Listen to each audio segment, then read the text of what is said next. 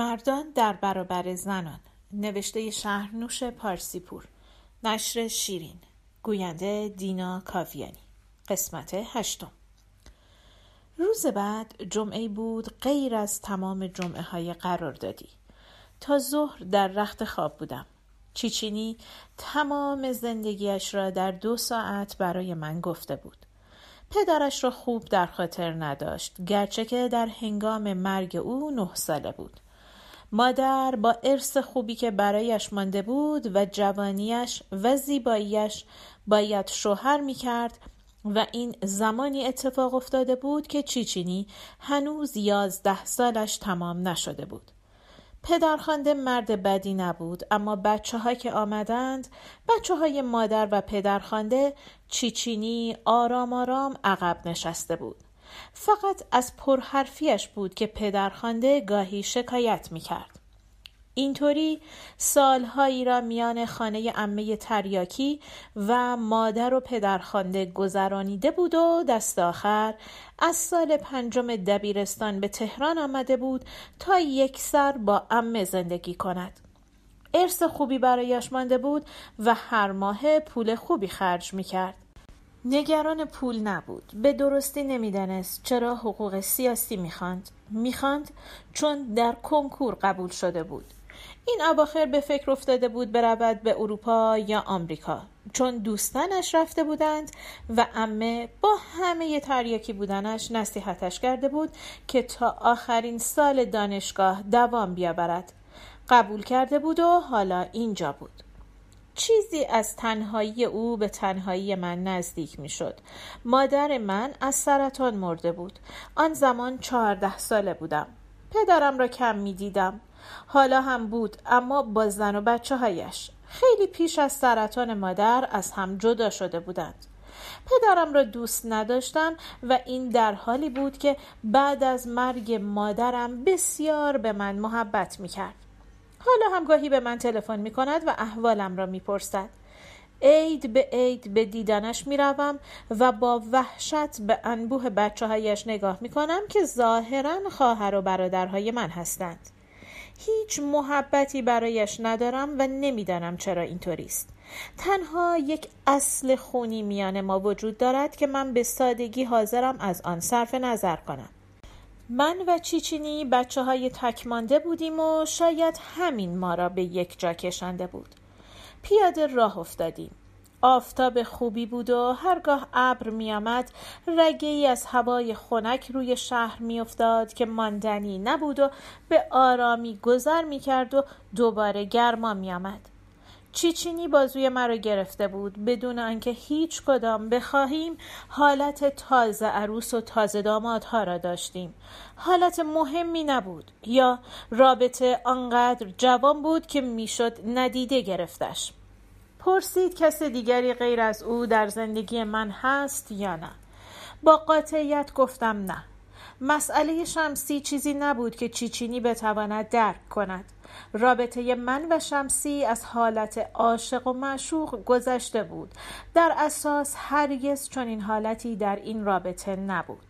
شمسی گوشه ای از زندگی من است همانند انگشت کوچکم که همیشه هست بدون آنکه آن را بدانم. شمسی در واقع بخشی از خون من است در رگهای من هست. لزومی به اعتراف حضورش نیست. حضورش همیشه هست همیشه بوده است. می‌تواند برای سالهای مدید فراموش بشود. اما یک روز لابلای خاطرات قدیمی لابلای اشیاء کهنه برمیگردد. شمسی همانند غذاست. یک غذای ساده و طبیعی. بی توقع و صبور است. برای صبر کردن خلق شده. شمسی حضور ساده است در ذهن تمامیت جهان. شمسی انگشت کوچک جهان است. به سادگی گفتم نه. چیچینی گفت پس چی کار می‌کردی؟ گفتم یعنی چی کار می‌کردم؟ گفت مردا بدون زن نمی‌تونن زندگی کنن. گفتم مردهایی هستن که بدون زن زندگی می‌کنن. گفت اونا به اندازه حضرت مسیح کمیابن گفتم خب لابد یه کاری می‌کردم. گفت مثلا چه کاری؟ گفتم به تو چه مربوطه بچه جون؟ گفت به خدا نمی‌خوام فضولی بکنم گفتم پس چرا می‌پرسی؟ چی نیست ساکت شد به فکر فرو رفته بود به یک چلو کبابی رسیدیم پرسیدم می‌خواهی؟ گفت البته چرا نه؟ رفتیم تو طبق معمول روز جمعه چلو کبابی شلوغ بود. این روزها روزهایی بود که هر مکانی برای خودش می‌توانست جالب باشد. همه جا می‌شد رفت بدون احساس انتقاد یا دلخوری. مسئله با هم بودن بود و با هم بودن خوب بود. حتی در دود و دم چلو کبابی. چیچینی پرسید چلو کباب دوست داری؟ گفتم نه زیاد. گفت پس چرا می‌خوری؟ گفتم ارزون تر از هم است. گفت آبگوش که ارزون تره؟ گفتم تمیز پیدا کردنش مشکله. اینطوری بحث های علکی و ساده بد هم نبود. امتحان غریبی است. در آغاز هر آشنایی مردم میکوشند مشکل ترین و عجیب ترین چیزهایی را که می‌دانند مطرح کنند. بعد به سادگی ظرف مدت کوتاهی همه چیز شکل عادی به خود می‌گیرد صحبت شکم می شود و زیر شکم صحبت ترافیک و گرفتاری هایش گرانی و ارزانی چیچینی می‌خواست مرا مهمان کند و من قبول نمی کردم. ادای مردها را در می آورد و این برای من خوشایند نبود. عادت ندارم زنها میهمانم کنند و نزدیک بود دلخوری پیش بیاید که دختر به موقع متوجه شده بود. حساب را دادم و بیرون آمدیم. شب باید می‌رفتم سراغ بچه ها. مطلب را به چیچینی گفته بودم و از قرار من خبر داشت اصرار داشت با من به عرق فروشی بیاید و حسین را ببیند و من دلم نمی‌خواست عرق فروشی جای زن نبود و مطمئن نبودم که بعد از این همه سال رفیقان به واقع تحویلم بگیرند. باید آزمون نخست را دست تنها برگزار می کردم و هنوز تا شب خیلی وقت باقی مانده بود. نرم نرمک به پهلوی رسیده بودیم و قرار شد برویم سینما. یادم نیست چه فیلمی بود. آن وقت بعد قهوهی در کافه اسپرسو و بعدش خداحافظی. قرار را به شب بعد گذاشتیم و من از چیچینی جدا شدم. این دو روزه تمام فکر من در اطراف چیچینی دور می‌زد. اینطور که به زندگی من وارد شده بود بدون برنامه قبلی و همانند سائقه جا نگذاشته بود به چیز دیگری فکر کنم. حالا که رفته بود فکرم آهسته آهسته به کار میافتاد و چیچینی برای چند ساعت عقب می نشست. نرم نرمک از حاشیه خیابان تخت جمشید راه افتادم. به فکر بودم که تا جاده قدیم پیاده بروم تا عرق فروشی. بعدش می‌شد با ماشین امامی یا کس دیگری برگشت. سر یکی از چهارراهها مردی از اتاقک تلفن بیرون آمد. فکر اینکه ممکن است یک تلفن عمومی کار کند آنقدر سر ذوقم آورد که رفتم تو به شمسی تلفن کنم. تلفن بی موقع من خوشحالش کرده بود تعجب کرده بود و اظهار نگرانی می کرد که بلکه مریضی چیزی باشم. شاید امامی حق داشت که می گفت من آدم سردی هستم.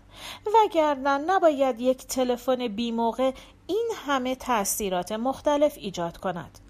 حال و احوالش را پرسیدم و از حال بچه ها همه چیز جریان عادی داشت. گفت که خیال دارد یک هفته ای به مشهد برود. نظری کرده بود و حالا می‌خواست ادا کند و برای سه شنبه بلیت گرفته بود تا دوشنبه مرا ضایع نکند. بفهمی نفهمی اندکی احساس شرم داشتم. من البته در مقابل شمسی هیچ تعهدی نداشتم اما همینطوری در ذهنم از بابت حضور چیچینی گزشی احساس می کردم قول دادم دوشنبه بروم آنجا و تا آخرهای شب بمانم. حتی گفتم تا ایستگاه قطار میبرمش که نپذیرفته بود. فکر کردم دوشنبه به طور حتم چیزی برایش بخرم. یک هدیه کوچک. مثلا گردنبندی یا دستبندی. حساب بیپولی هم بود اما باید کاری برایش می‌کردم. گوشی را گذاشتم و از اتاقک تلفن بیرون آمدم. در رفتن کم کمک گرما می آمد. آرام می رفتم اما به هر حال هنوز در تابستان بودیم. هرچند که یک تابستان خنک و آخرین روزهای تابستان و همینطور که می رفتم می کوشیدم خودم را برای ملاقات با دوستان آماده کنم. بدون شک بیشتر از هر کس دلم می‌خواست حسین را ببینم و هفت سالی می‌شد او را ندیده بودم. هیچ وقت به فکرم نرسیده بود که در زندان به ملاقاتش بروم. یعنی باور نمی کردم که بشود. یک سری قوانین هست که آدم می شناسدشان مثل قوانین اداری، بخشنامه ها و اطلاعیه ها من آنقدر در این کار مهارت پیدا کردم که با یک نگاه به بخشنامه یا اطلاعیه متوجه می شوم. متن ماندگار است یا فقط کلکی است برای دو سه روز و به زودی فراموش خواهد شد؟ خیلی از بخشنامه ها با واژه بفرموده شروع می شود. حساب کردم که تقریبا هفتاد درصد این بخشنامه ها بعد از ده الا 20 روز از ارزش می افتند. البته به فرموده تقریبا هیچگاه معلوم نیست فرمایش کیست. گویا واژه فقط میآید که زهره بگیرد. کارمندان جوانی را دیدم که در برابر جعبه اعلانات میخکوب می‌شوند. به فرموده وادارشان می کند که نوک پا راه بروند تا صدای کفششان هم در نیاید. مدتی است فکر می کنم احتمالا به فرموده کلک موجودی باشد که تازه به قدرت می رسد. البته نه رئیس بیشتر معاون. کسی معاون می شود و بخشنامه صادر می کند با واژه بفرموده می شود در مغزها فرو کرد که این اطلاعات از جاهای بسیار بسیار بالا می آید کارمند دچار شستشوی مغزی می شود و معاون جا باز می کند اینها را می شناسم این دسته از قوانین را. یک سری قوانین دیگر هست که آدم تا درگیرشان نشود به مفت نمیارزد از بابتشان اطلاعی به دست بیاورد. این سری قوانین تقریبا هرگز اجرا نمی شوند پس در واقع لزومی به شناختن آنها نیست. اینجا باید وارد یک سلسله جریانات دیگر شد برای شناختن قوانین واقعی و نه قوانین روی کاغذ. در مورد حسین مسئله درگیری با این سری قوانین بود. من فکر می کردم که گیریم زحمتی بکشم و به هزار و یک در بزنم و بروم زندان حسین را ببینم. فایده این کار چه بود؟ اینطور مواقع بهتر است آدم خودش را هفت سوراخ قایم بکند و رونشان ندهد چون از بابت قوانین که تضمینی وجود ندارد. گیریم آدم دل به دریا بزند و چنین بلاحت هایی بکند. بعد البته شاید خبری نشود اما ناگهان ممکن است هنگام ترفیع رتبه در اداره یا مسافرت به خارج یا خلاصه موقعیت هایی از این دست قوانین از سوراخ های فرعی وارد شوند و هزار و یک گرفتاری ایجاد کنند. آدم های خوشفکری هستند که وقتی می‌بینند قوانین داخلی درست عمل نمی شود یقه قوانین خارجی را می چسبند. به تعهدات بین المللی اشاره می کنند. اما من چنین کسی نیستم. من می‌دانم که یک الف آدمی زاد در ارتباط با جهان دوروبرش یک سوسک هم به شمار نمی آید. آدم می تواند در حضور خودش یا برای در و دیوار حرف های مهم فلسفی بزند یا از حقوق بشر دفاع کند یا داد عدالت بزند. اما اگر لازم نباشد گوش بدهند گوش نمی دهند حالا فرقی نمی کند آدم این حرف ها را برای یک میلیون آدمی زاد بزند یا فقط برای در و دیوار. اما من هنوز بعد از هفت سال درست نمی‌دانستم برای چه گذار حسین به سوراخهای قانون افتاده بود. حدس هایی می زدم و تکه پاره هایی را به هم وصل می کردم که مجموعا یک قصه را بسازد. اما دلیل اصلی را نمی‌دانستم و در این هفت ساله خواسته نخواسته هیچ کس را ندیده بودم. حالا داشتم می‌رفتم که او را ببینم. دیگر آبها از آسیاب افتاده بود. فکر می کردم دیگر دور نسل ما گذشته است و ترس ضرورتی ندارد. روشن بود که گروه کثیری از مردم حالا در سن ما هستند. سن به اصطلاح عقل و کار.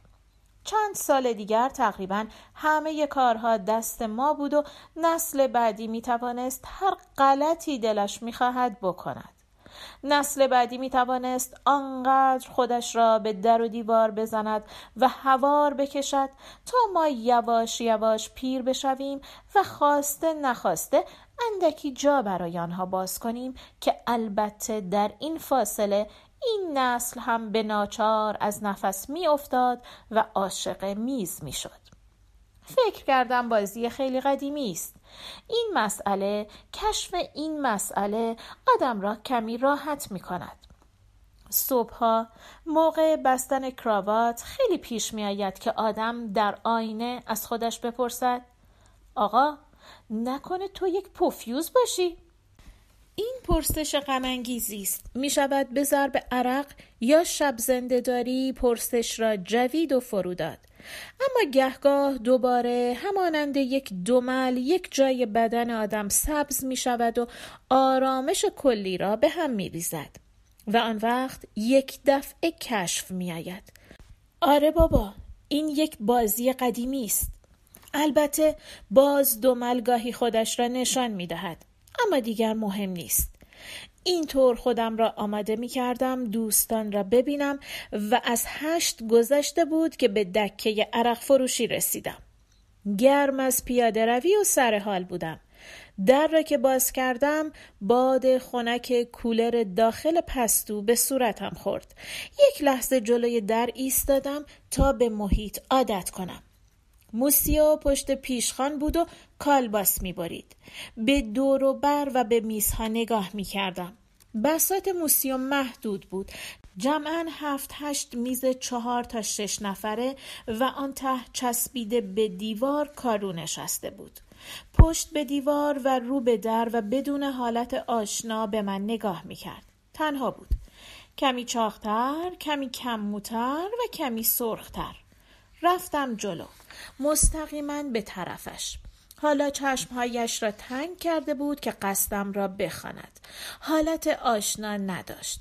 بعد ناگهان شناخته بود. گفت تو حروم لغمه گفتم سلام.